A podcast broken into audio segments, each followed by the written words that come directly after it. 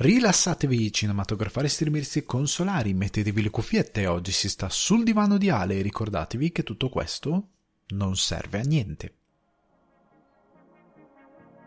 Il pezzo che sentite in sottofondo è So There Are No Fuck Buddies di Sibau e io sono Alessandro Dioguardi e vi do il benvenuto su Non Serve a Niente, rubrica di Sul Divano di Ale dedicata al gaming. Vi ricordo che Sul Divano di Ale lo potete trovare su Spotify, iTunes, Apple Podcast, Google Podcast, Deezer, Amazon Music e Budsprout. Ragazzi, bentornati su Non Serve a Niente, come potete vedere non c'è un eh, recap diciamo introduttivo alla puntata, non ci sarà una presentazione degli argomenti della puntata perché l'obiettivo è quello di fare una puntata piuttosto snella su un unico argomento. Come avevo anticipato e non ho poi mantenuto per una serie di problematiche organizzative e di lavoro, cercherò di fare delle puntate di non serve niente un po' più compresse, monoargomentative e un po' più dedicate a degli argomenti specifici. Cercherò anche di avere qualcosa settimanale, non garantisco sotto questo punto di vista, nel senso l'ideale sarebbe avere un appuntamento fisso il mercoledì a metà settimana quello che molto fastidiosamente la gente definisce il giro di boa, questo meraviglioso momento della settimana in cui si arriva diciamo a metà, siamo a metà, sei lì, non è cioè non ti senti ancora sicuro per il weekend perché è mercoledì ma io odio questi discorsi ve lo dico a prescindere. Nel senso sono discorsi che mi danno molto fastidio. Comunque è bello perché più o meno è bello dare un appuntamento eh, come appunto sto cercando con sul divano di Ale di avere sempre la registrazione venerdì sera o sabato mattina in modo tale da avere tutto pronto per sabato nel primo pomeriggio o il sabato mattina stesso se registro il venerdì sera. In questo caso sto registrando con parecchio anticipo anticipo questa puntata che poi arriverà mercoledì, voi probabilmente la state sentendo che è mercoledì, in verità la sto registrando di venerdì sera 12 marzo, perché appunto volevo darmi un discreto anticipo, nonostante abbia già praticamente pronti gli argomenti della prossima puntata che tra l'altro vengono da una domanda che mi ha fatto uno di voi e quindi da lì ci ho costruito un macro argomento. Risponderò alla domanda, ma da lì ho deciso di parlare di un argomento specifico. Questa settimana eh, vi parlo invece di The Legend of Zelda, quindi questo è l'argomento di oggi, quello che voglio trattare in questa puntata. Non è una ricostruzione su tutto The Legend of Zelda, è semplicemente un mio parere su cos'è questo videogame, su cosa rappresenta per i videogiocatori e cosa rappresenta all'interno proprio del, del videogame.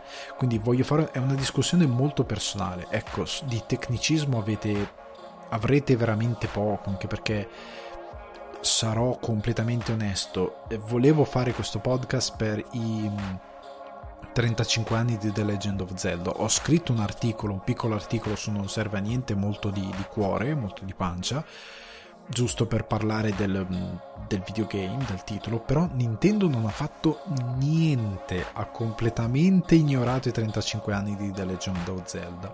Evidentemente per loro non è un traguardo particolarmente interessante da celebrare credo che loro aspettino direttamente forse 50 anni o i 40 anni, fanno 40 e 50 come festeggiamenti, io so, la cifra tonda, non lo so, perché generalmente si fa eh, neanche 10 anni, sì, 10 anni, 25 anni, come le nozze, fai 25 e 50, non fai 35 anni, evidentemente.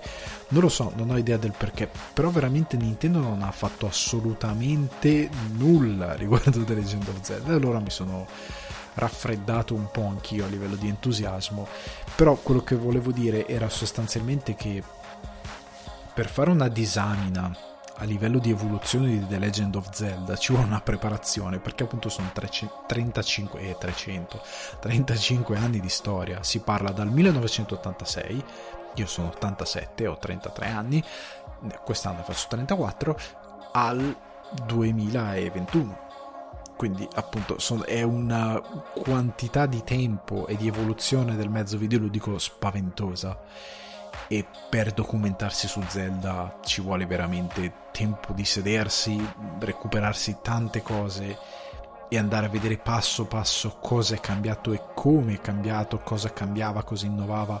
Io cercherò di riportare quella che è la mia esperienza rispetto alla mia conoscenza del videogame, The Legend of Zelda, ma anche videogame come medium e cercare di parlare appunto del, del, gioco in modo molto accurato. Ve lo ripeto, è una discussione molto personale che faccio, cioè la mia esperienza con The Legend, o The Legend of Zelda, quello che ne ho capito io rispetto a quello che è il videogame come medium. E tutto qua. Cerco di fare questo tipo di discussione, magari cercando di portare alcuni di voi che non sono nintendari, diciamo così, anche se sono tutte definizioni che mi danno fastidio perché come avete sentito in altre puntate per me è bello tutto, cioè nel senso se sei appassionato di qualcosa ti piace tutto, non fai le squadre. Certo, hai sicuramente delle preferenze, però il tuo sogno sarebbe avere tutto. Cioè nel senso, lo ripeto brevemente, per me chi fa le war, che siano console, chi si fissa PC Master Race, ehm, chi impazzisce per l'online, reputa il single player brutto, il contrario. Per me queste cose sono tutte folli, cioè sono letteralmente follia. Cioè se fosse per... Io credo che un giocatore che ama il videogame vorrebbe avere eh, l'Oculus, ehm, il PlayStation VR, la PlayStation, l'Xbox, il PC al massimo per poter giocare tutto quello che esce decentemente su PC. Gli piacerebbe magari qualcosa di competitivo quando capita e giocherebbe sostanzialmente a tutto tutto, anche il gioco per cellulare. Cioè, c'è stato un periodo dove io amavo particolarmente determinati titoli per cellulare. Vi posso nominare um, Silicon Valley, credo che si chiamasse. Adesso sto avendo un lapsus. Un lapsus, eh. Un lapsus è giusto, laptus non vuol dire niente.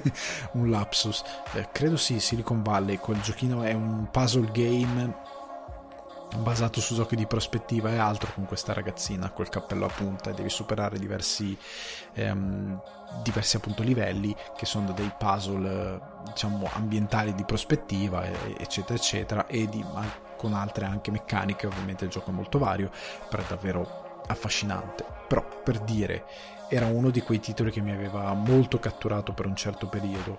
Però comunque eh, avete capito che per me un videogiocatore ama tutto, non ama... Però se qualcuno di voi tramite questa discussione magari si appassiona The Legend of Zelda e viene spinto a provare anche solo le versioni magari più vecchie o arriva a comprarsi una Switch eh, per giocarsi Breath of the Wild che io non ho mai finito, lo finirò prossimamente perché non avevo una Switch ma recentemente ne ho presa una, l'avevo solo provata, ne conoscevo le caratteristiche eccetera eccetera ma non l'avevo effettivamente mai completato non avendo fisicamente il titolo ma l'avevo solo provato. Ho finito Link's, eh, Link's Awakening e Remake in questi giorni, mi sono divertito con quello, però appunto se dovessi portare qualcuno di voi a provarlo, per me sarebbe un grande piacere, un grande orgoglio, perché c'è veramente tanto da, da, da dire su questa saga. Comunque, vado direttamente nell'argomento. The Legend of Zelda, perché questo titolo è unico sotto ogni punto di vista e perché secondo me è un titolo che è videogame puro. Allora, parto dal, dal suo da, dalla mia storia con The Legend of Zelda. Come vi dicevo prima, è un titolo dell'86. Nell'86 non ero ancora nato. Io ho giocato per la prima volta The Legend of Zelda con The Legend of Zelda Ocarina of Time, quindi parliamo di Nintendo 64.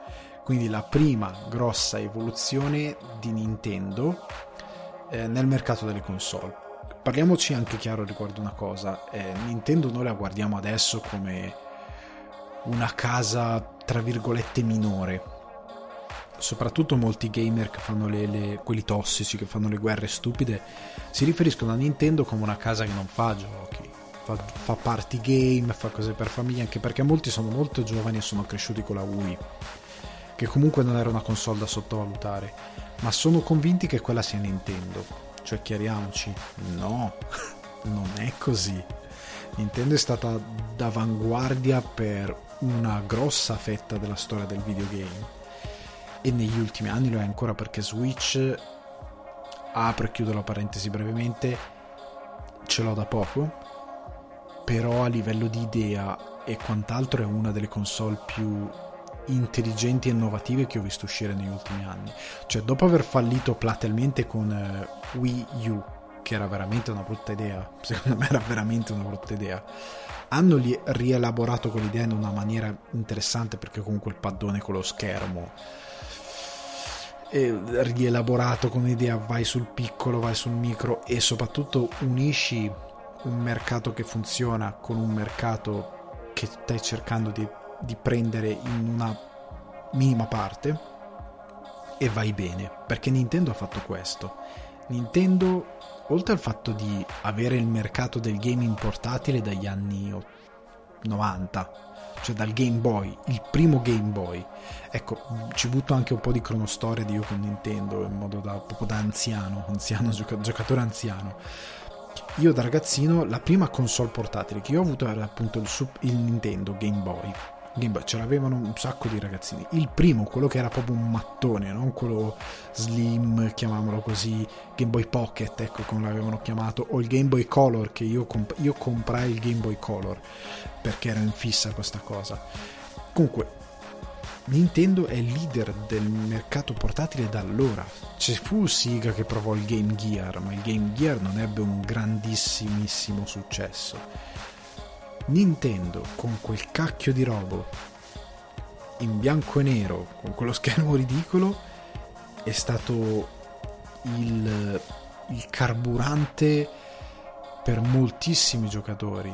Io il Game Boy l'ho sfondato, soprattutto quando sono arrivati i Pokémon.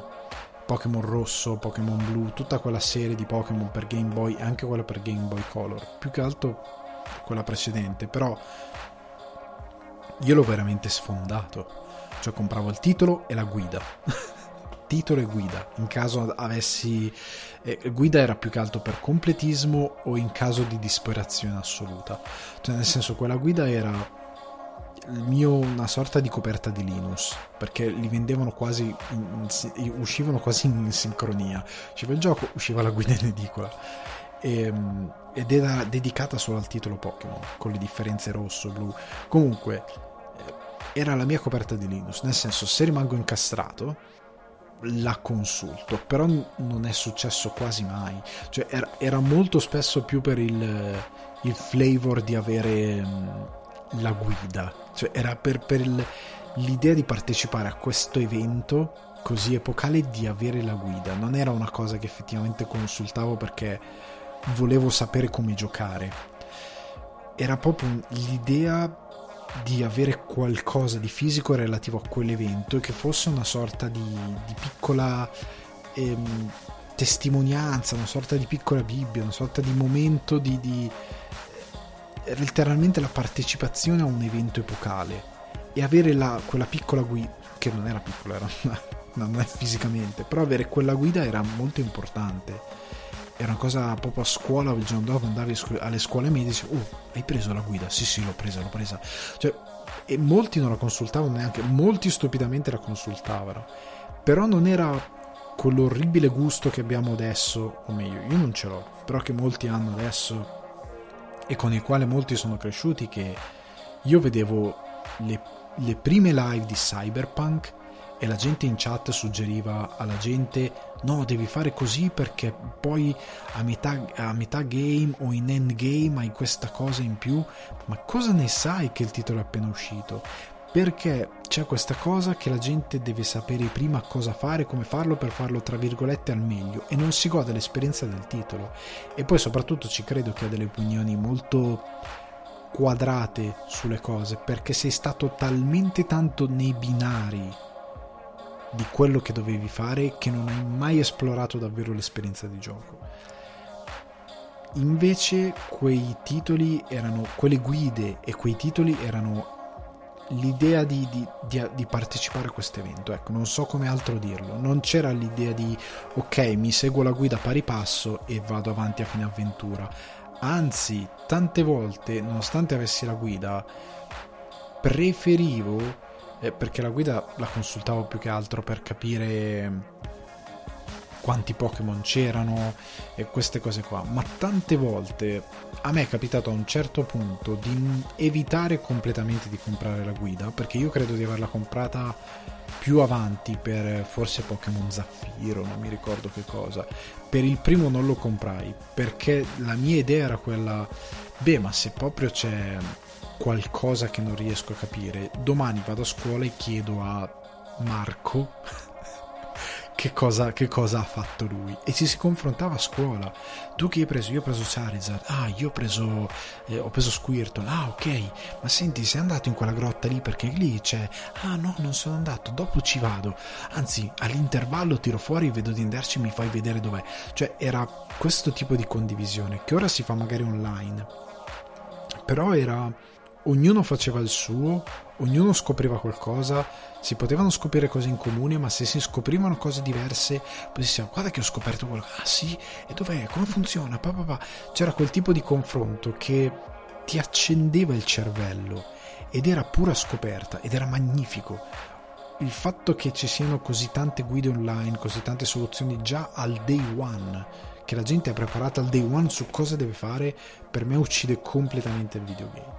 Comunque, chiudendo questa cosa qui e entrando nell'altra parentesi che avevo aperto, cioè quella del Nintendo Switch, Nintendo è da quell'epoca ha, quindi dall'epoca del Game Boy, che ha in mano le console portatili, perché Game Boy, eh, Game Boy Color, Game Boy Advance, poi DS, poi 3DS, tipo il Advance e 3DS e generalmente DS sono due generazioni che ho skippato. Ho skippato perché era un momento in cui non, non avevo interesse in quel, in quel prodotto. Non era il, quello che volevo fare a livello di gaming. Volevo fare altro, ma non quella cosa lì. E le ho completamente saltate quelle due generazioni. Però a livello di, di mercato sono le generazioni che hanno vinto perché PlayStation Vita ha perso miseramente. Era un, una bella idea, un bel investimento, ma il 3DS e il DS in generale, la generazione DS ha stravinto in una maniera spettacolare. Perché poi Nintendo e chi lavora, sviluppa, cioè Nintendo stessa, o se delle terze parti sviluppano per Nintendo, fanno della roba che è, com- cioè è unica non è imitabile in altro modo. Poi c'erano titoli che venivano da altre situazioni, ma rimane il fatto che non è la stessa cosa di un titolo PlayStation Vita, non era lo stesso tipo di, di approccio al gaming, non era la, ses- la stessa soluzione di, di utilizzo, perché PlayStation Vita già voleva essere qualcosa di molto più evoluto, qualcosa di molto più adulto, ma quel tipo di videogame adulto, secondo me, che voleva fare, oddio, i suoni di Windows, scusate, quel tipo di, ehm, di gaming non è ottimale per il portatile, cioè non è quell'esperienza lì, secondo me, perché il portatile ti richiede, cioè ti, ti toglie l'idea di un'esperienza continuativa eh, di un determinato tipo. Nintendo riesce a fare dei, dei titoli che sul portatile funzionano molto bene che sono proprio, hanno una logica particolare e che ti tengono in un determinato spazio che una console adulta come la PlayStation Vita non riusciva a garantire. Secondo me era quella la cosa. Comunque, arrivati alla, al fallimento di Wii U, Nintendo ha detto facciamo una cosa, incorporiamo due, i due mercati, il portatile e il casalingo. Fai una console che al tempo stesso è l'evoluzione del DS e una nuova incarnazione del, della, della console casalinga. E Switch è questo, perché anche l'idea di fare il Lite, cioè il Lite ragazzi è il nuovo DS, cioè si sa tutti ormai da diversi, diversi anni, da diverso tempo, però è quella la sua funzione con un'evoluzione tecnica molto ampia e interessante, permette comunque a de- developer di titoli portatili di sviluppare quanto vogliono sviluppare, hai accesso a determinate cose che sono molto interessanti a livello di retro gaming e quant'altro, ma sta di fatto che hai in mano una macchina portentosa. Per me, prendere in mano la Switch e trovarmi a giocare a Link's Awakening su una console portatile è meraviglioso per quanto, quanti limiti possa avere poi la, la console a livello qualche calo di frame che c'è qui e là. Switch ha i suoi limiti. Ed è il 2017 siamo nel 2021 ma sta di fatto che è portentoso quello che Nintendo ha fatto. Poi ora uscirà Pro, ora, cioè io la Switch l'ho comprata perché alcuni dicono che senso ha comprarla adesso? Ha il senso che da qua quando uscirà la Pro e da qua quando la Pro sarà probabilmente in commercio disponibile per tutti, ci passerà un po' di tempo. E probabilmente con tutti i titoli che io ho da recuperare per Switch, ora che arriveranno dei titoli per magari Switch Pro, che saranno molto più performanti su Switch Pro o solo per Switch Pro, passerà un bel po' di tempo e quindi io nel frattempo mi recupererò PS5, la, la current gen e poi passerò quella cosa qui lì col solito trucco, dai dentro, prendi, il, il gioco è sempre quello. Ho tutto il tempo del mondo, non ho fretta, non mi faccio ingannare da questa cosa per l'utilizzo che devo fare io. Comunque sta di fatto che quello che ha fatto Nintendo è meraviglioso a livello sia di mossa di mercato perché ora ha ridato vita, almeno ridato vita, dato nuova incarnazione al portatile e allo stesso tempo ha una macchina casalinga. Ed è fantastico. Oltre al fatto che con quei 330 euro, mi pare che costi la Switch, adesso non mi ricordo neanche quanto costa, hai il discorso è sempre quello, i due Joy-Con che sono per giocare già in due hai tutto quello che ti serve.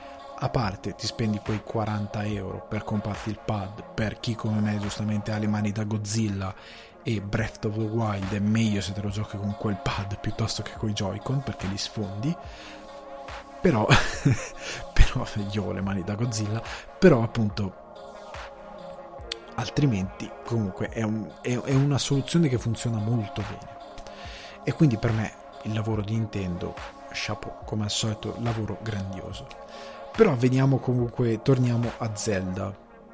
La, perché come dicevo, Nintendo è una casa che ha sempre avuto una presenza importante nel mercato, cioè lo SNES, ehm, Nintendo, lo, NES e lo SNES sono state due console che hanno conquistato il mondo. Cioè non c'era PlayStation, non c'era Microsoft, c'era Sega che faceva concorrenza, sì ok va bene, Master System e Mega Drive, io avevo il Master System, uno dei miei migliori amici aveva il Mega Drive e un altro mio amico aveva lo SNES, io andavo a casa sua a giocare ai giochi dello SNES e ci divertivamo come pazzi, ma la libreria di titoli SNES, anche se vi scaricate uno dei tanti famosi emulatori, se non avete Switch perché sennò alcuni giochi li trovate in retro gaming, però se vi scaricate un emulatore la quantità di titoli leggendari, cioè che sono diventati proprio storie del videogame, da Batman Returns ai vari titoli di Dragon Ball che erano stupendi, io ne ho giocati un botto.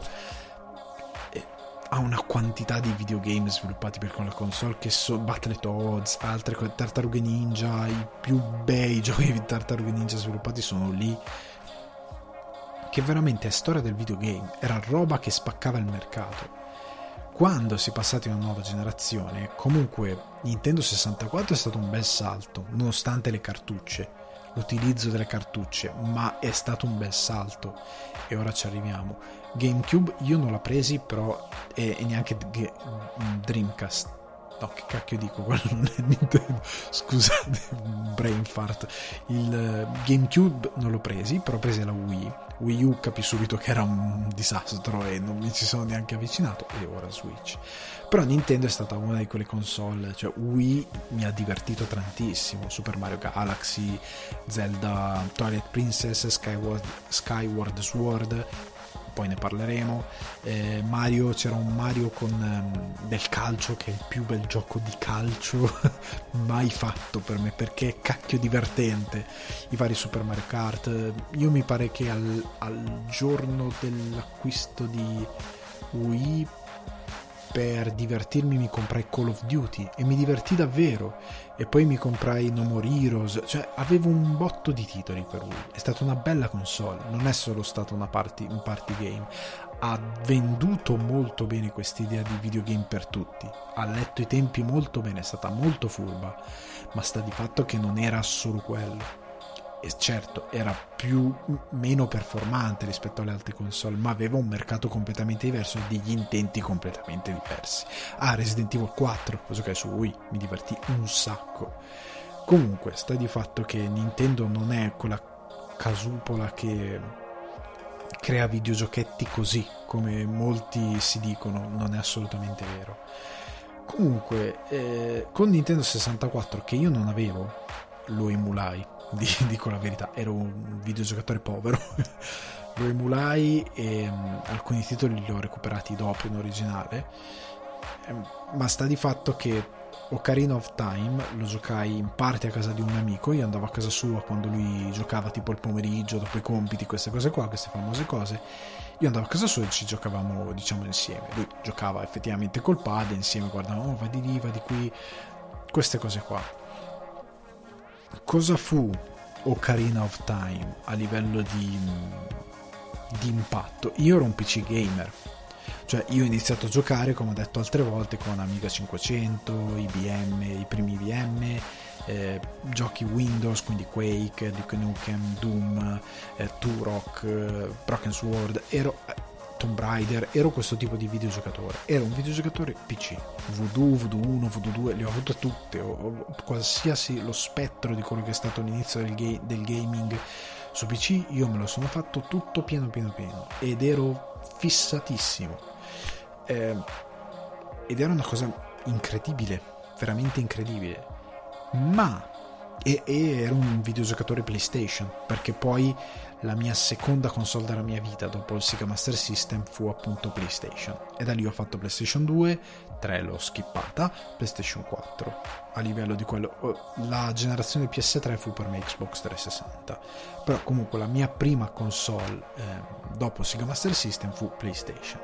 E da lì sono rimasto come potete capire piuttosto ancorato a, PS, a PlayStation a Sony sta di fatto che avendo scelto Sony non potevo andare anche su Nintendo.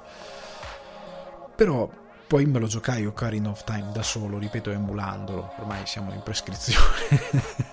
Ehm, comunque sta di fatto che me lo giocai. E da PC gamer l'idea era non ho mai visto un videogame del genere. Mai. Perché il creatore di Zelda come lui racconta molto spesso, aveva detto io nel giardino di casa mia quando ero bambino sognavo avventure, dungeon, mostri, questo tipo, salvare la, la principessa, il regno, storie di coraggio e Zelda è questa cosa qui. Cioè la struttura di Zelda ancora oggi è molto, nonostante Breath of the Wild abbia cambiato questa cosa di dungeon, però è quello che si può descrivere come un gioco d'avventura.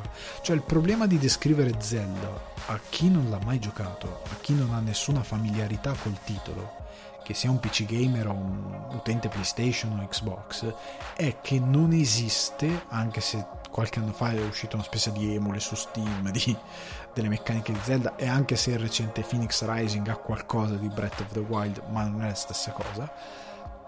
Zelda è un gioco d'avventura e non esiste. Ci sono gli adventure game, ma non sono questo.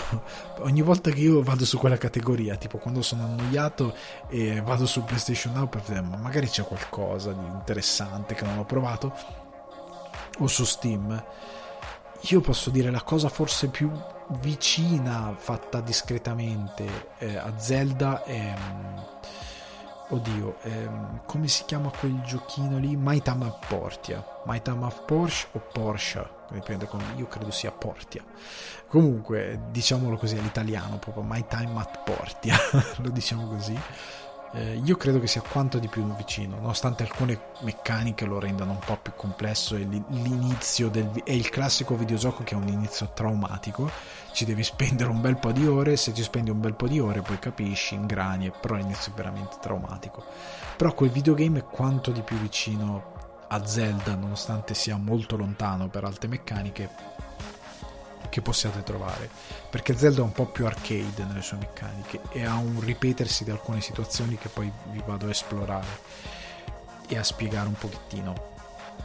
Sta di fatto che io Ocarina of Time vedevo un titolo dove tu eri questo guerriero in questo mondo Hyrule fantastico che non era, era, non era il fantasy alla Signore degli Anelli, non era il ehm, non lo so, la, la il fantasy di stile tipo americano, nel senso che gli americani alla fine fantasy ritor- ritorniamo all'emulazione di quello che è il Signore degli Anelli, non era qualcosa di realistico, non era qualcosa di ambientato nel passato, era una roba puramente... era come un cartone dello studio Ghibli, o Ghibli, che si voglia.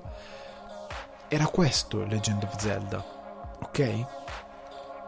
Era una storia completamente originale e fantastica.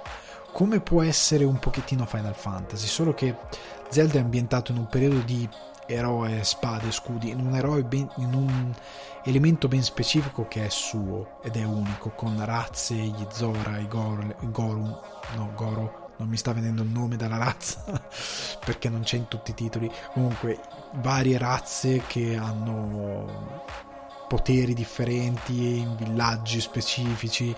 È come entrare, non lo so, nel mondo di One Piece o nel mondo di.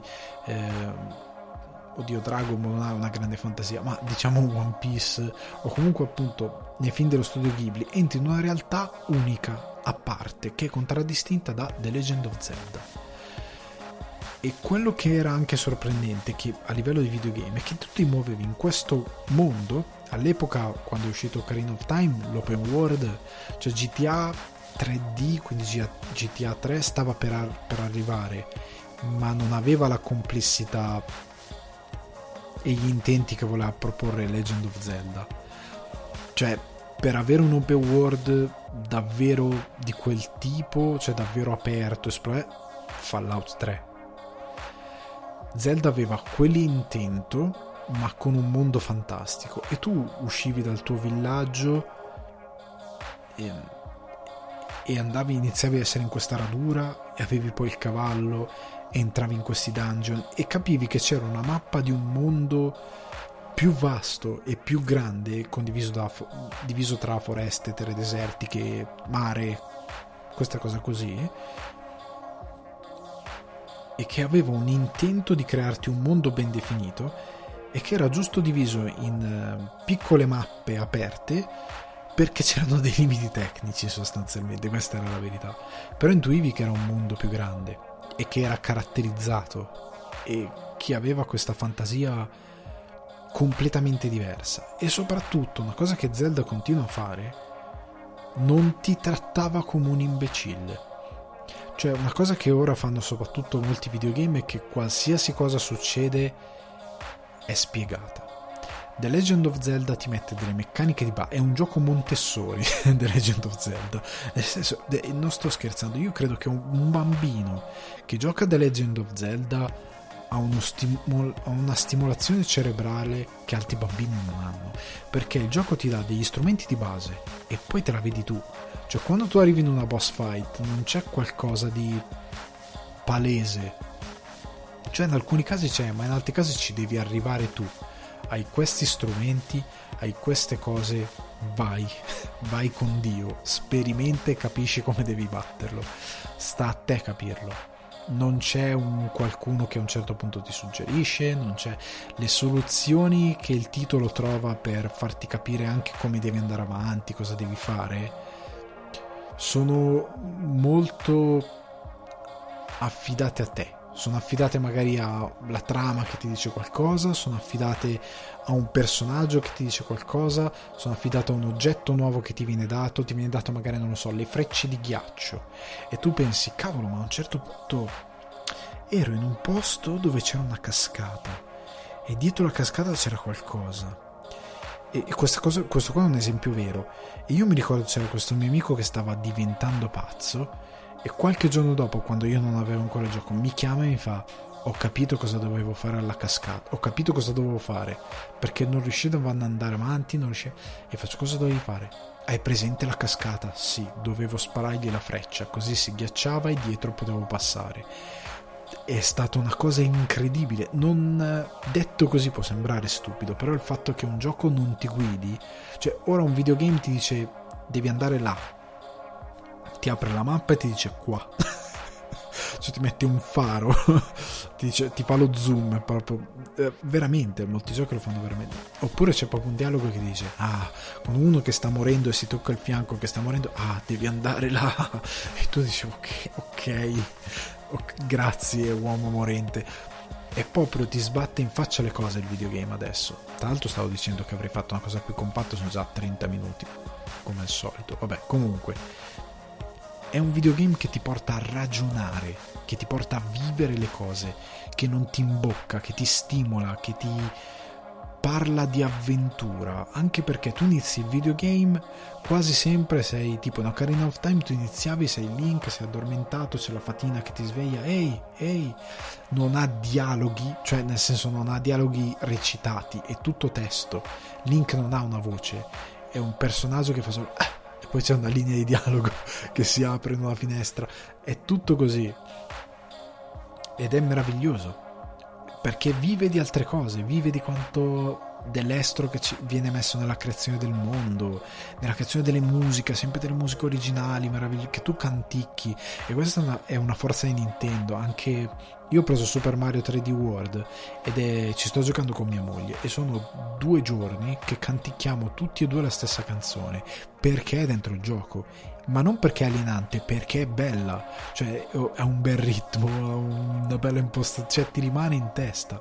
The Legend of Zelda ha la stessa qualità, cioè ti fa delle canzoni che sono d'accompagnamento al titolo che ti rimangono dentro e poi le vai avanti a fischiettare. Tant'è che stavo giocando a, um, Link's Awakening e mia moglie che era di fianco a me e magari sentiva la canzoncina del giochino, qualche minuto dopo si scopriva a fischiettare la canzoncina che aveva sentito nel giochino per osmosi.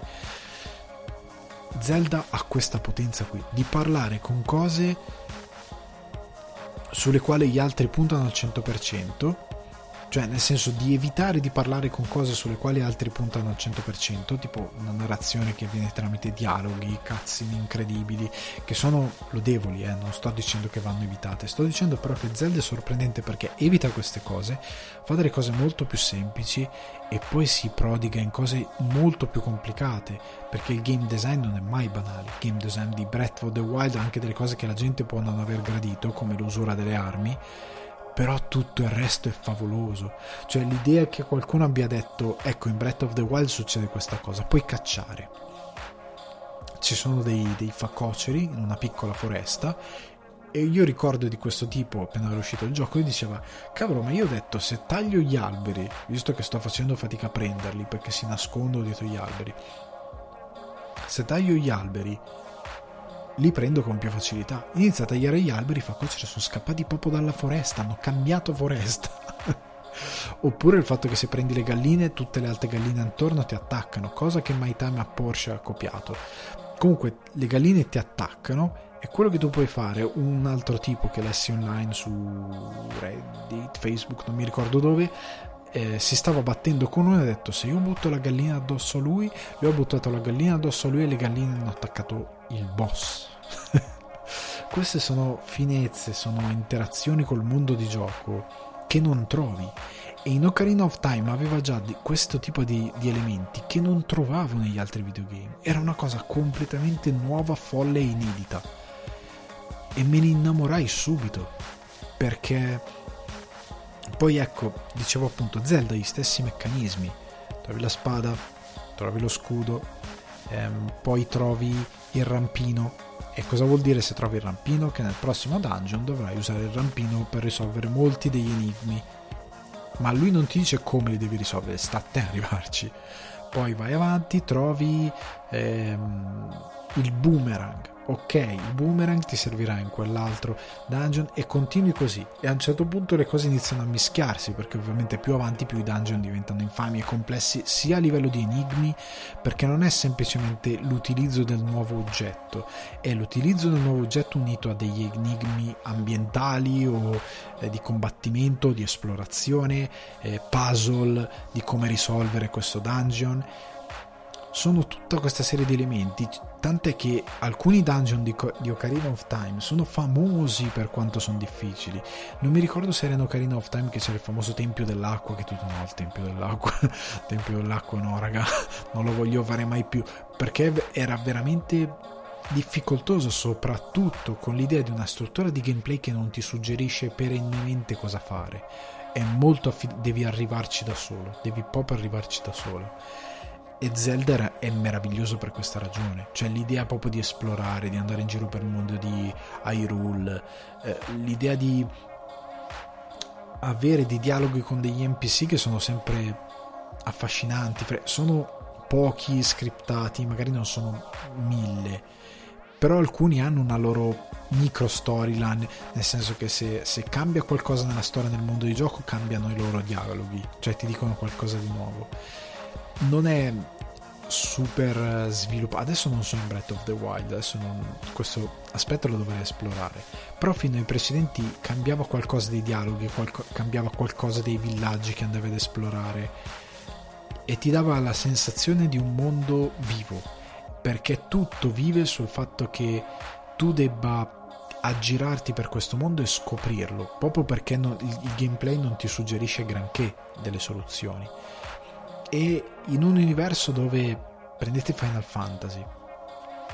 Final Fantasy aveva delle piccole mappe, però quando ti dovevi muovere per, nel mondo di gioco come Final Fantasy VIII, c'era quella soluzione che era orribile rispetto a Zelda, per la quale tu mappa omini che corrono sulla mappa e si spostano da un punto A a un punto B. Quella cosa lì era, era veramente brutta. Mentre Ocarina of Time ti metteva già una. piuttosto ti faceva delle micro aree. Però quantomeno potevi cavalcare in alcune mappe un po' più grandi. Cioè potevi proprio andare avanti a cavallo per un po'. Il fatto di darti appunto l'ocarina col potere del tempo, era una roba sorprendente ed è diventato ancora più sorprendente per me con Majora's Mask. Cioè, Majora's Mask, riassunto veloce, c'è questa che è seguito di Ocarina of Time. Tu vieni maledetto da questo piccolo, chiamavalo demone, che ti trasforma in questo Baku, Baku qualcosa, adesso non mi ricordo, un Baku Tree, no, no Baku Tree era il tempio, però ti trasforma in questa specie di mostro albero e all'inizio tu sei questo mostro albero che ha un'abilità che sputa delle cose. Ecco, anche lì idea di concept di gioco completamente cambiato perché se nel primo era l'ocarina, gli oggetti qua iniziava a diventare le maschere perché dopo quel primo con la prima maledizione che ti veniva imposta e in più c'era il fatto che la luna si stava schiantando sulla terra e tu avevi tre giorni per impedire che la luna si schiantasse sulla terra perché dopo tre giorni si schiantava cosa succedeva? che una volta che tu ti toglievi questo maleficio dalla maschera, avevi la maschera e ogni volta che mettevi la maschera ti trasformavi di nuovo in quella cosa lì e potevi usare i suoi poteri. Quindi piuttosto che gli oggetti che però c'erano comunque, avevi anche le abilità delle maschere quindi scoprivi altri, c'era appunto gli Zora che vanno in acqua, lanciano determinate cose, quindi metti la maschera dello Zora, puoi nuotare in acqua, puoi lanciare delle cose, c'era l'alta maschera, quindi puoi spostare cose pesanti. C'era questa combinazione di elementi che rendeva il gameplay incredibilmente variegato già quello prima uscito qualche anno prima, cioè un paio d'anni prima era uscito, aveva già rivoluzionato il gameplay e rinfrescato parecchio. In più, come se non bastasse, c'era questa storia della luna. E c'erano i tre giorni e i tre giorni avevano il ciclo giorno-notte che avevano un peso perché non era come poi sarebbe stato in altri videogame un ciclo giorno e notte come ad esempio in Spider-Man per PlayStation 2 cre- sì c'era il ciclo giorno e notte però era fine a se stesso. In Ocarina of, in, scusate Majora's Mask tu avevi tre giorni e tre giorni era cioè se tu dopo i tre giorni non usavi l'ocarina per tornare indietro nel tempo al giorno 1, la luna che tu vedevi effettivamente in cielo, che era questa luna col nasone proprio cattiva, no? In modo cartunesco, ma ti dava il senso fosse cattiva. Che titolo meraviglioso, che fantasia. Questa luna si avvicinava effettivamente verso di te e l'ultimo giorno, se ce l'avevi era enorme, era veramente sopra di te, ti guardava ed era, ed era ansiogena questa cosa. E se tu non eh, lasciavi scadere il tempo, era game over. Cioè, si schiantava la luna, avevi perso, dovevi ricaricare. Questo cosa, cosa, cosa faceva sì? Che tu dovessi. Tu dovevi eh, gestire effettivamente il tuo tempo. Quindi, se eri al terzo giorno e avevi l'indicatore di a che ora eri, eri al terzo giorno è mezzogiorno, stai per entrare in un dungeon. Tu dici, cavolo, ma se io entro nel dungeon lo, finirò, lo finisco in tempo prima che la, ter- che la luna si schianta. E avevi questo problema. Il punto è che ora non mi ricordo se suonare l'ocarina e riavvolgere il tempo significava ritornare a un punto della mappa o riavere da lì. Non mi ricordo effettivamente se comportava qualche altro problema riavvolgere il tempo, ma sta di fatto che era una cosa affascinante perché il ciclo giorno e notte aveva un senso. Quindi, oltre a tutta quella rivoluzione di gameplay, c'era questa cosa, dove questa aggiunta tecnologica che simulava giorno e notte aveva un senso a livello narrativo e di gameplay, di gioco. E lì era impossibile non innamorarsi di questo tiro. E Majora's Mask io lo adoro. Ne ho un ricordo meraviglioso, cioè ci ho giocato con, con un'avidità spettacolare. L'altro mi ricordo ci giocai in un'estate devastante, era, è stata forse non mi ricordo ora non vorrei avere, condividere un falso ricordo ma potrebbe essere che io l'abbia giocato nella famosa estate del gran caldo diciamo perché se ne parla così del 2001 credo credo non ne sono sicuro al 100% però potrebbe essere stata quell'occasione. E mi ricordo che quell'anno era talmente caldo piccolo off topic che la mia PlayStation 2 che stava nella mia stanza che non era una, una console a livello di, di, di, fattura di brutta fattura nel senso non era come la PS4 che si surriscalda di bestia.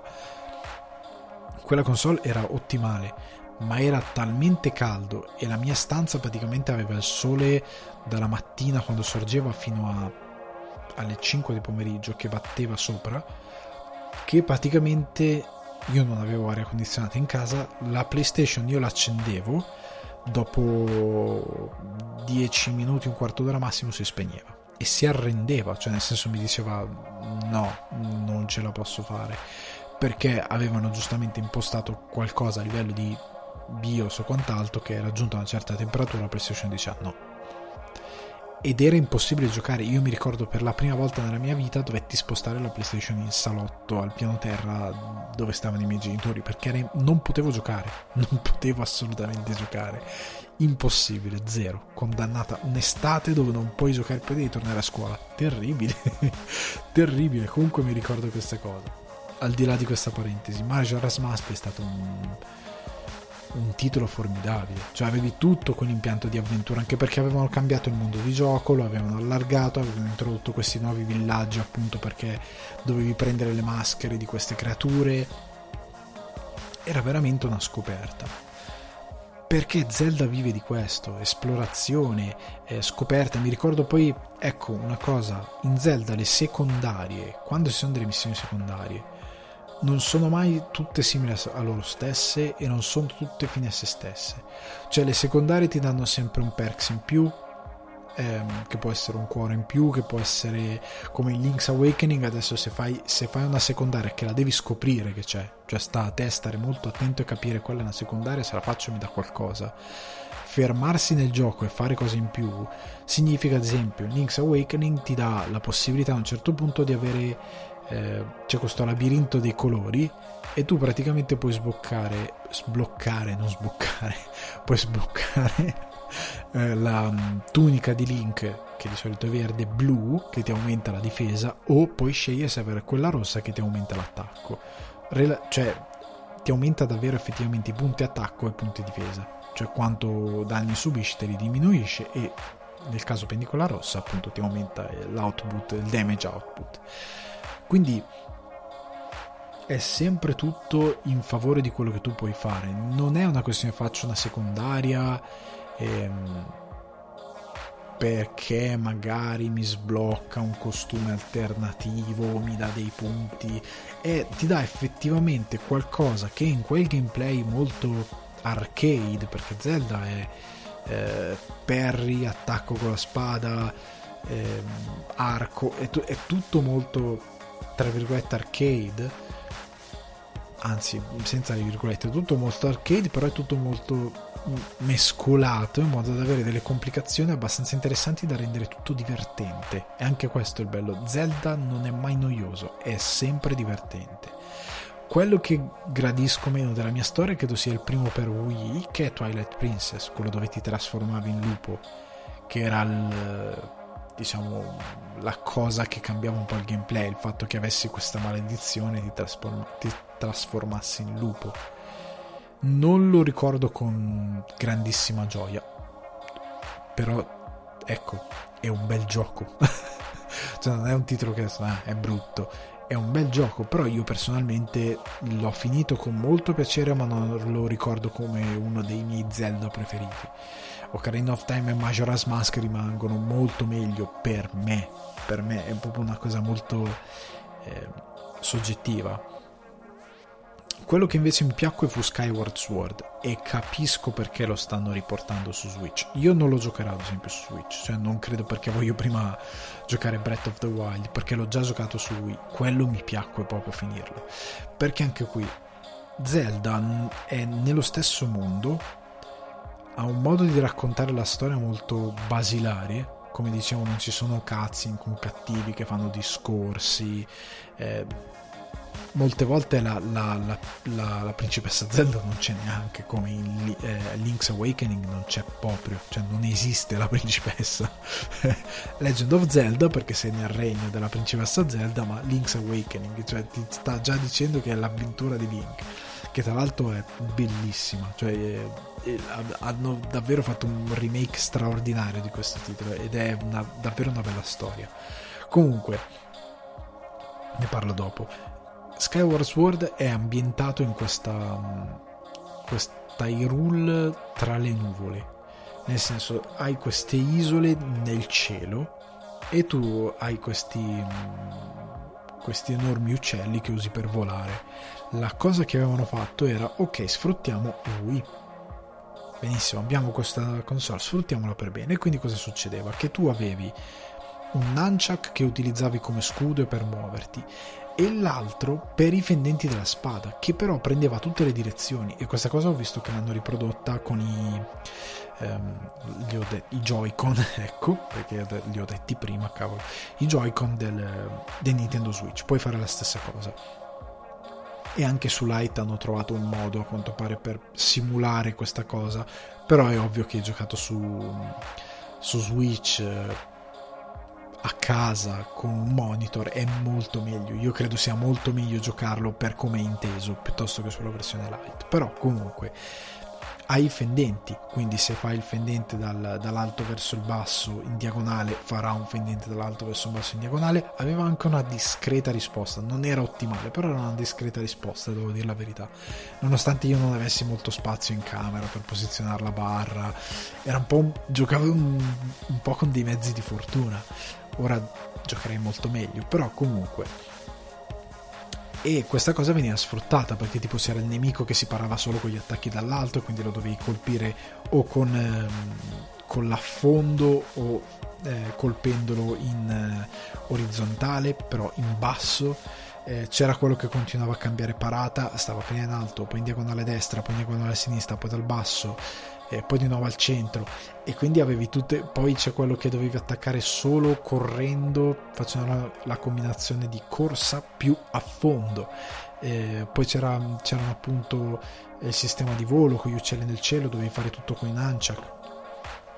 E ripeto era molto divertente perché sempre questa è la caratteristica di, di Zelda che è affascinante divertente è sempre nuovo ed è sempre una scoperta come dicevo prima, è come entrare in un film dello studio Ghibli, cioè hai un, mondo nuovo, anche se, ecco, la cosa rassicurante che unisce tutti gli Zelda è questa, che tu hai sempre qualcosa di fresco a livello di, eh, di storia, di ambiente, nonostante sia tutto molto basilare, cioè molto legato a... Ehm, coraggio, eh, regni antichi. Dopo vi farò tra virgolette eh, no, sarebbe brutto farvi spoiler, eh, però comunque, eh, perché la, la, trama di Link's Awakening è proprio bella.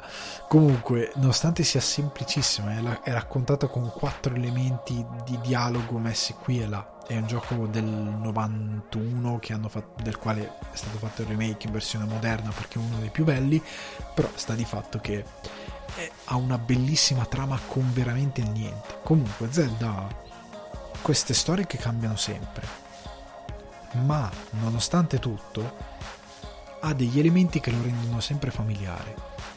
eh, i dungeon, il regno, il modo, i, i nemici che vai a affrontare, eh, tipo a volte sono maiali antropomorfi, polipi, queste cose qua. Eh, uomini albero sono questi tipi è questo tipo di fantasia molto giapponese ma non è mai ridicola ecco non è mai stupidamente ridicola sopra le righe è sempre fanciullesca in modo che sorridi. Cioè, io ho 33 anni, vedo appunto il Link's Awakening, c'è questo gufo che arriva facendo il verso rrr, rrr, e poi dopo fa, rrr, parte la linea di dialogo cioè, nella finestrella con la musichetta che lo accompagna. È simpatico, non so come dirlo, cioè sorridi quando vedi questa cosa perché è più innocente a livello di, di, di, di azione. È davvero molto affascinante Comunque hai tutti questi elementi che formano questa sorta di mondo che è sempre diverso ma è sempre familiare. Anche grazie alle musiche, il fatto che quando trovi un oggetto nella cassa sai già che lui si girerà a favore di camera, la alzerà e farà ta na na na ci sarà quella musichetta lì, lo sai già, lo sai che funziona così. Oppure sblocchi una porta, c'è la musichetta lo sai già, hai il tema di Zelda è sempre quello, ci sono delle cose che sai che funzionano così, ci sono eh, dei, degli umori che sai già che sono così, perché è bello questo, Skyward Sword che è ambientato nel cielo e Ocarina of Time per me si somigliano, cioè è come se ritornassi sempre nello stesso posto pur essendo due posti diversi, perché sai che le case avranno questa ambientazione tipo proprio da anime manga giapponese, il mattone però con dentro tutto rifinito in legno. È la, è la riproduzione, scusate se mi ripeto, ma la stessa cosa che succede quando guardi certi cartoni giapponesi o i cartoni appunto di Miyazaki dello studio Ghibli. Cioè quando guardi, non so se a voi succede mai, però quando io ero bambino, ma anche adesso che sono adulto, cioè adesso che sono adulto ha un senso, ma da bambino questa cosa era strana. Io guardavo questi film con eh, questi film, queste anche serie animate, quindi anime, no le serie animate, scusate, dove ogni tanto c'erano protagonisti che guardava dentro o una carrellata dentro una casa o semplicemente eh, diversi stacchi di montaggio per inquadrare una casa. E vedevo ehm, un eh, vaso di ceramica decorato con dei fiori e la luce del, della finestra con fuori un prato per dire poi ti facevano vedere questa inquadratura fissa di una scala, tutto in legno, tutto in legno, la scala col pannello in legno, con la finestra in fondo, con la luce che entra. Sono ambienti che casa mia non è così, casa vostra non è così, però sono familiari, perché te li raccontano in un modo che ti evocano qualcosa di incredibilmente familiare. Legend of Zelda è la stessa identica cosa, riescono sempre a evocarti qualcosa che ti sembra casa tua. E questo senso lo riproducono in ogni eh, incarnazione del titolo e ti affezioni incredibilmente in un modo ehm, più o meno evoluto a questa cosa qua. Credo che forse Twilight Princess non mi sia piaciuto perché voleva essere un po' più era uno degli Zelda dove avevano scelto una grafica, uno stile grafico, uno stile visivo più serioso e meno fanciullesco, meno Ghibli. E io credo che sia per questo che forse è quello che mi piace di meno, perché non è questo tipo di... non è questo il caso. Ecco, Breath of the Wild è proprio la sublimazione di Zelda, cioè vai in un, in un mondo fantastico con una realtà visiva, con una grafica visiva cartunesca però sei in giro a combattere draghi, giganti, mostri, hai queste armi che ti devi costruire.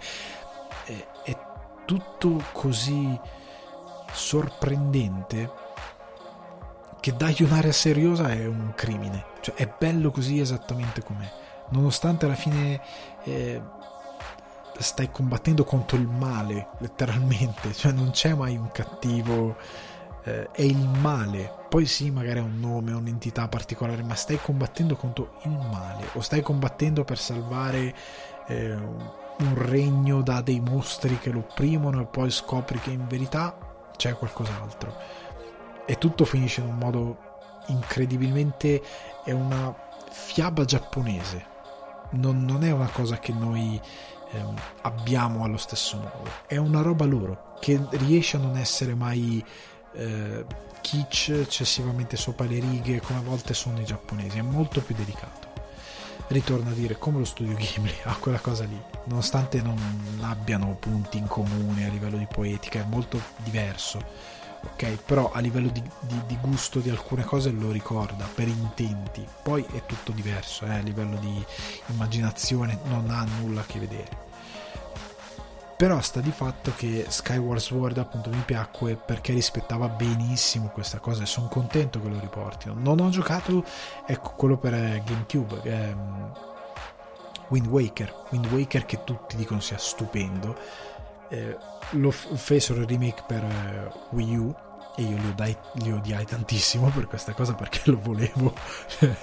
Eh, speravo diversamente però pare pare che forse lo portino anche su Switch e io lo giocherò in quanto titolo che non ho mai avuto occasione di approfondire. E mm, parlando del, del, remake che ho giocato vi posso dire che è Zelda al suo, alla sua base cioè è uno dei primi Zelda perché appunto del, se non ricordo mai è del 92 o del 93 91 non mi sto ricordando effettivamente ma sta di fatto che per quanto sia Zelda alla sua base è davvero grandioso. Cioè mi ha proprio divertito. Non so quanto abbiano cambiato rispetto all'originale nonostante eh, ripeto sapessi già ok ora ho preso questa cosa quindi significa che nel prossimo dungeon avrò questa cosa, ma tante volte mi sono incartato. Cioè, il tipo, ma cosa devo fare? Ma questo, ma qua, ma qua cavolo, eh no, qua mi servirà questo, sicuramente questa cosa, perché ora non posso spostare questi massi, ma questi massi sembra roba che si sposterà. Quindi devo risolvere qualcosa, quindi devo fare, que- quindi devo fare quello. E le soluzioni che trovano per andare avanti nel gioco sono sempre affascinanti, cioè sono sempre cose che dici, ma era palese, poi dice ma non era così palese perché nessun altro videogioco lo fa.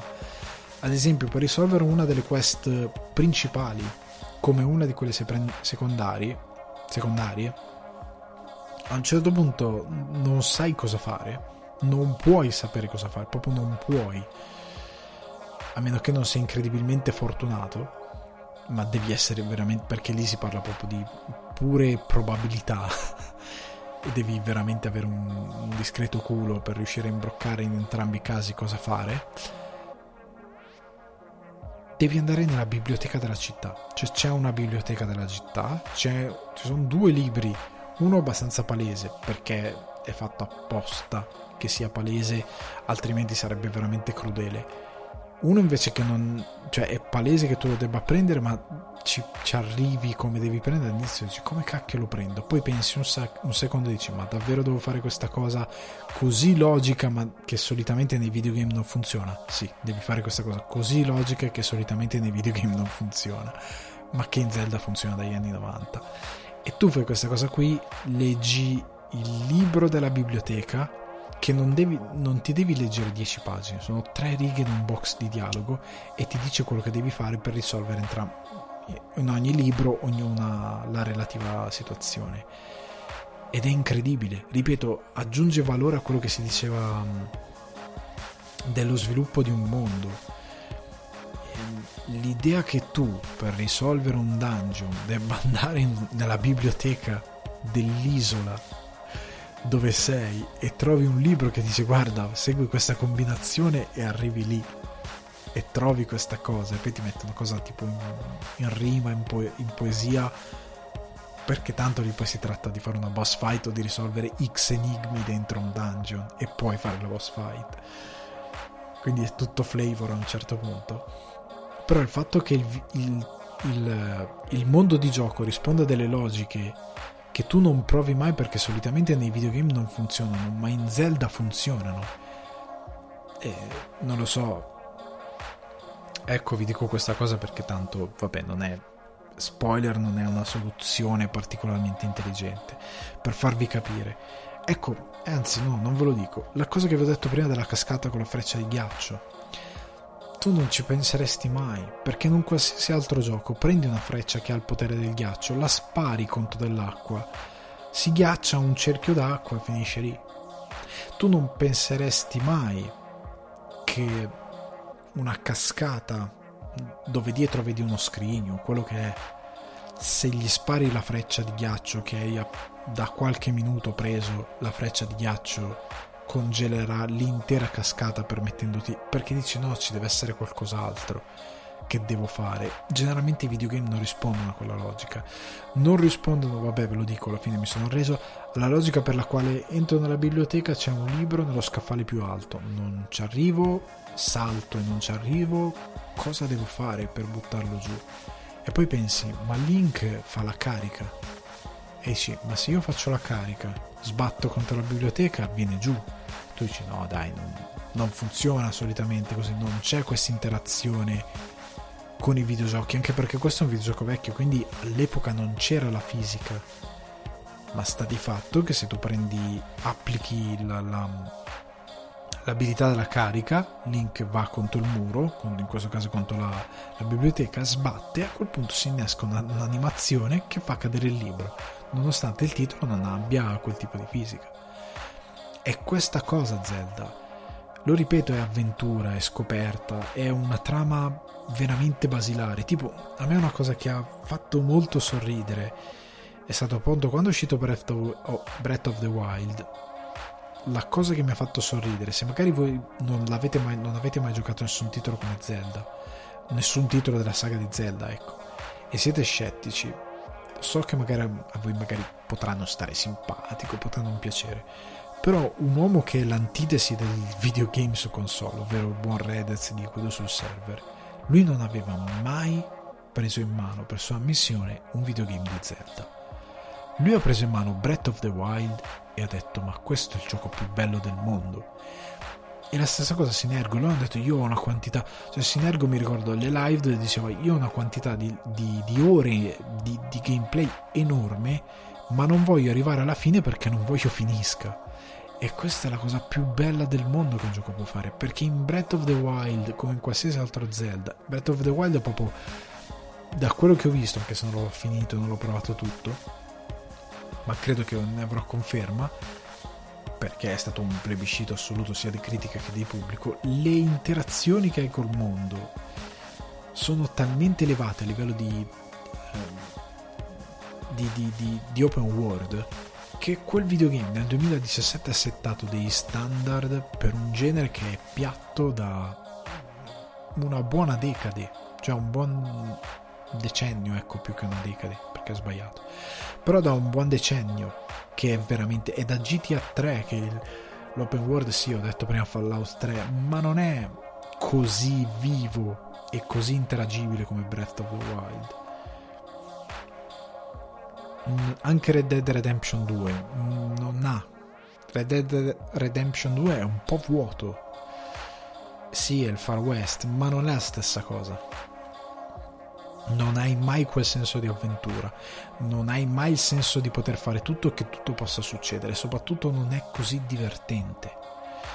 È una bellissima simulazione del West un simulacro del West stupenda.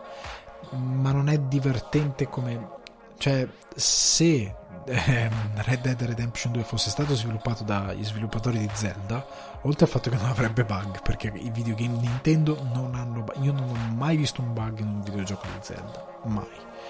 Mai. Non so se ci sono in Breath of the Wild, da quello che ho capito, no, anche qui. Però io non ho mai visto un bug o un glitch in un videogame di Zelda.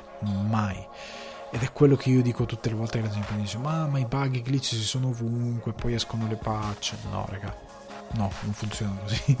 Videogame fatto bene non ha quella roba qui. Comunque, um, se dicevo uh, Red Dead Redemption 2 fosse sviluppato da Nintendo, lanciando della dinamite in un ufficio postale di 2 metri quadri, l'ufficio postale si distruggerebbe perché è la logica con la quale Nintendo fa i suoi titoli.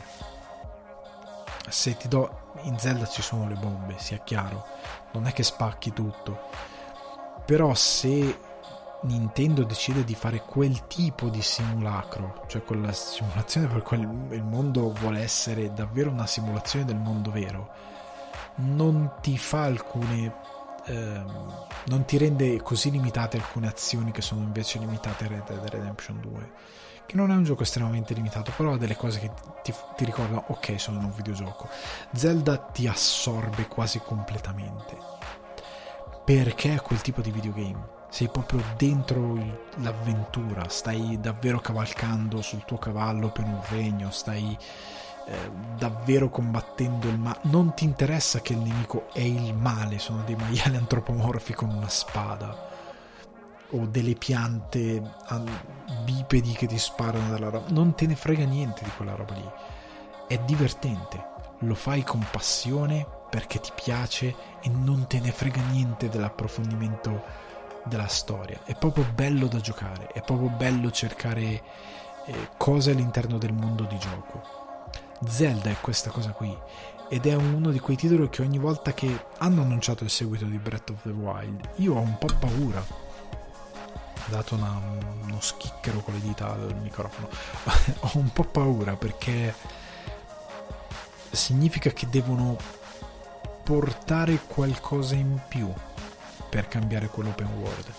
Perché è così che gioca Nintendo.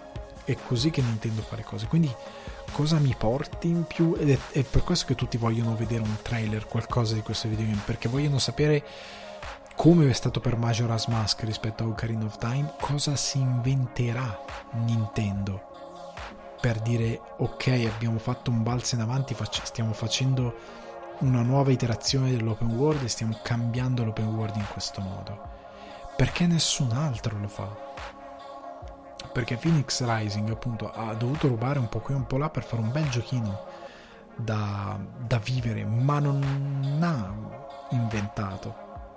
Non, ha, non, è venuta fuori con qualcosa di nuovo, con qualcosa che i giocatori dicono cavolo, che videogame, anche perché ci ha creduto pochissimo Ubisoft e non l'ha praticamente spinto questo videogame. Ma non ha... Non, Nintendo sono sicuro che sta cercando una chiave o ha cercato e la sta sviluppando una chiave di interpretazione di, questa, di questo sequel perché vuole fare qualcosa che comunque dia uno scatto ai giocatori per non fare lo stesso gioco ma il 2 ok? Perché ehm, ripeto Skyward Sword nel momento in cui passi nelle nuvole voli non, no, devi spostare volando sei in isole nel cielo, dici cos- cosa cacchio sto facendo. Nel momento in cui tu passi da Ocarina of Time a Majora's Mask con nuovi villaggi, eh, mas- il sistema delle maschere, i poteri con le maschere, il, il ciclo giorno-notte che ha un senso con la luna che si schianta, tu stai vivendo qualcosa di completamente nuovo. È una nuova interpretazione, è un nuovo gameplay, è un nuovo mondo che, come dicevo prima, rimane però comunque molto familiare, sia a livello di meccaniche, di fondo, di fondo, perché poi, ripeto, Nintendo innova con diverse cose, sia a livello di um, impatto come struttura di, di, di sai cosa aspettarti a livello di avventura e sai che non ti deluderà. Legend of Zelda è questa cosa qui e per me è il videogame nel senso che io muoio quando un videogame è incredibilmente già pronto nella mia testa. Nel senso che quando un videogame non mi sorprende. Tant'è che eh, questo però forse è adito discussione di un altro, un'altra puntata del podcast. Tutti i titoli che io ho provato dal 2019 a oggi, eh, marzo 2021, sono tutti titoli molto diversi tra loro, che mi hanno sorpreso per diverse cose, ma che mi hanno fatto odiare il resto dei videogiochi. Cioè, nel, nel senso che, piccolo esempio, quando sono passato da Death Stranding e The Last of Us 2 a Watch Dogs Legion, è stato abbastanza traumatico. Perché Legion era una cosa che non avevo nessuna voglia di di vedere mai più in un videogame. È stata una delusione devastante. Devastante, proprio è come passare da guardare Roberto Baggio giocare a vedere giocare non lo so Chiellini nel senso non, non è lo stesso impatto. Ecco, stai, stai paragonando due cose completamente agli antipodi, completamente opposte.